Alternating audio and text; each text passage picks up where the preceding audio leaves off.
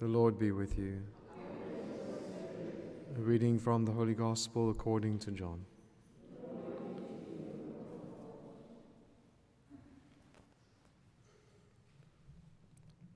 Jesus said to his disciples, As the Father has loved me, so have I loved you. Abide in my love.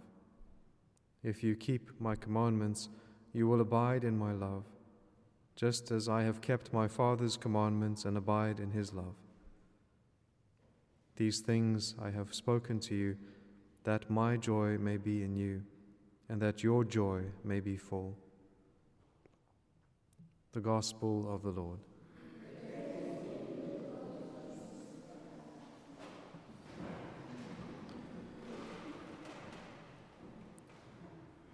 So, we're still spending time in this Last Supper discourse of Christ, and rightly so, as we go repeatedly over the same uh, words of the Lord, but look at them in their, uh, try to enter more deeply into them. And so we've saw, we saw this gospel passage specifically recently, um, where the Lord is speaking of uh, his love. So, this love that he has, that is uh, the love of the Father and the Son and the Holy Spirit, the love of the Trinity, God Himself, who is love. And then He also calls them to rest in this love, and that if they love Him, they will keep His commandments, and that His commandment is to love. And so, love is both the source, the root, and the end of all of the other virtues. It is the beginning and it is the end, because God is love, and God is the Alpha and the Omega, the beginning and the end.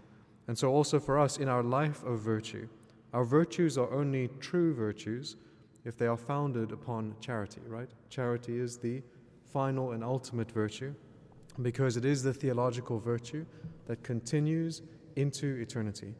Faith and hope pass away, but love endures forever. Faith passes away because what we believe by faith we will see in vision in eternal life. And hope passes away because what we hope for we will possess in eternal life.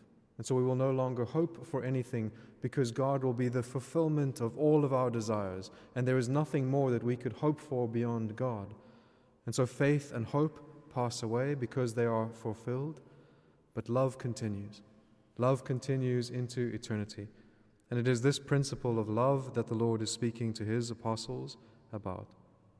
And the reason that he says, I have spoken these things to you, is that my joy may be in you my rejoicing, my joy.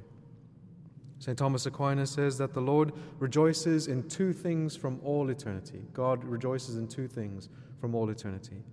He rejoices in himself, in his goodness.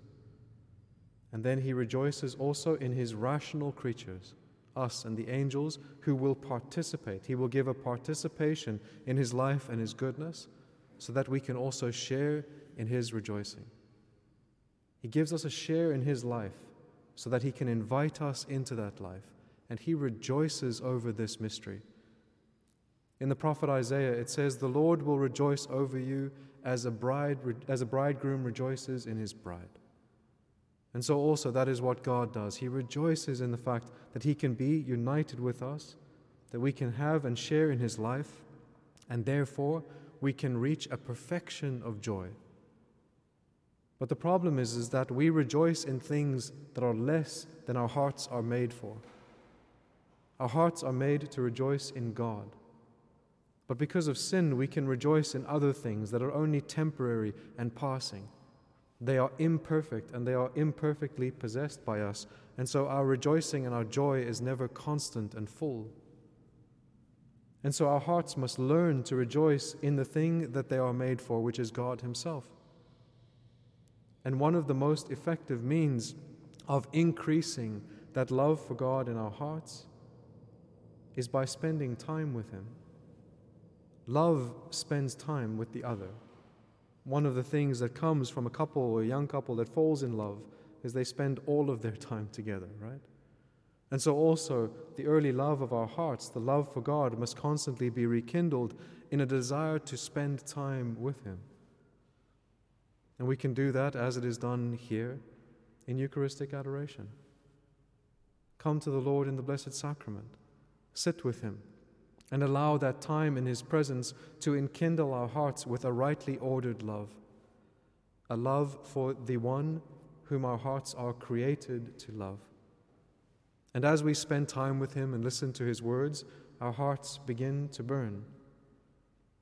And in this life, even now, our joy begins to increase because the object of our love is, with us and is present to us. And it is love that causes rejoicing. Because we rejoice when we are with the ones that we love.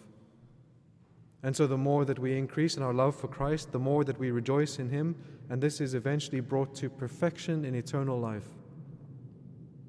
When our joy will be complete, when our joy will be full. Because in eternal life, we will possess God no longer in a temporary way but in a fixed way. We can no longer be snatched from Him, nor He from us. And so there is no fear of that ever ending, and our joy is complete and full. The Lord addresses these same words to us today, as He is present to us just as He was present to the apostles in the upper room.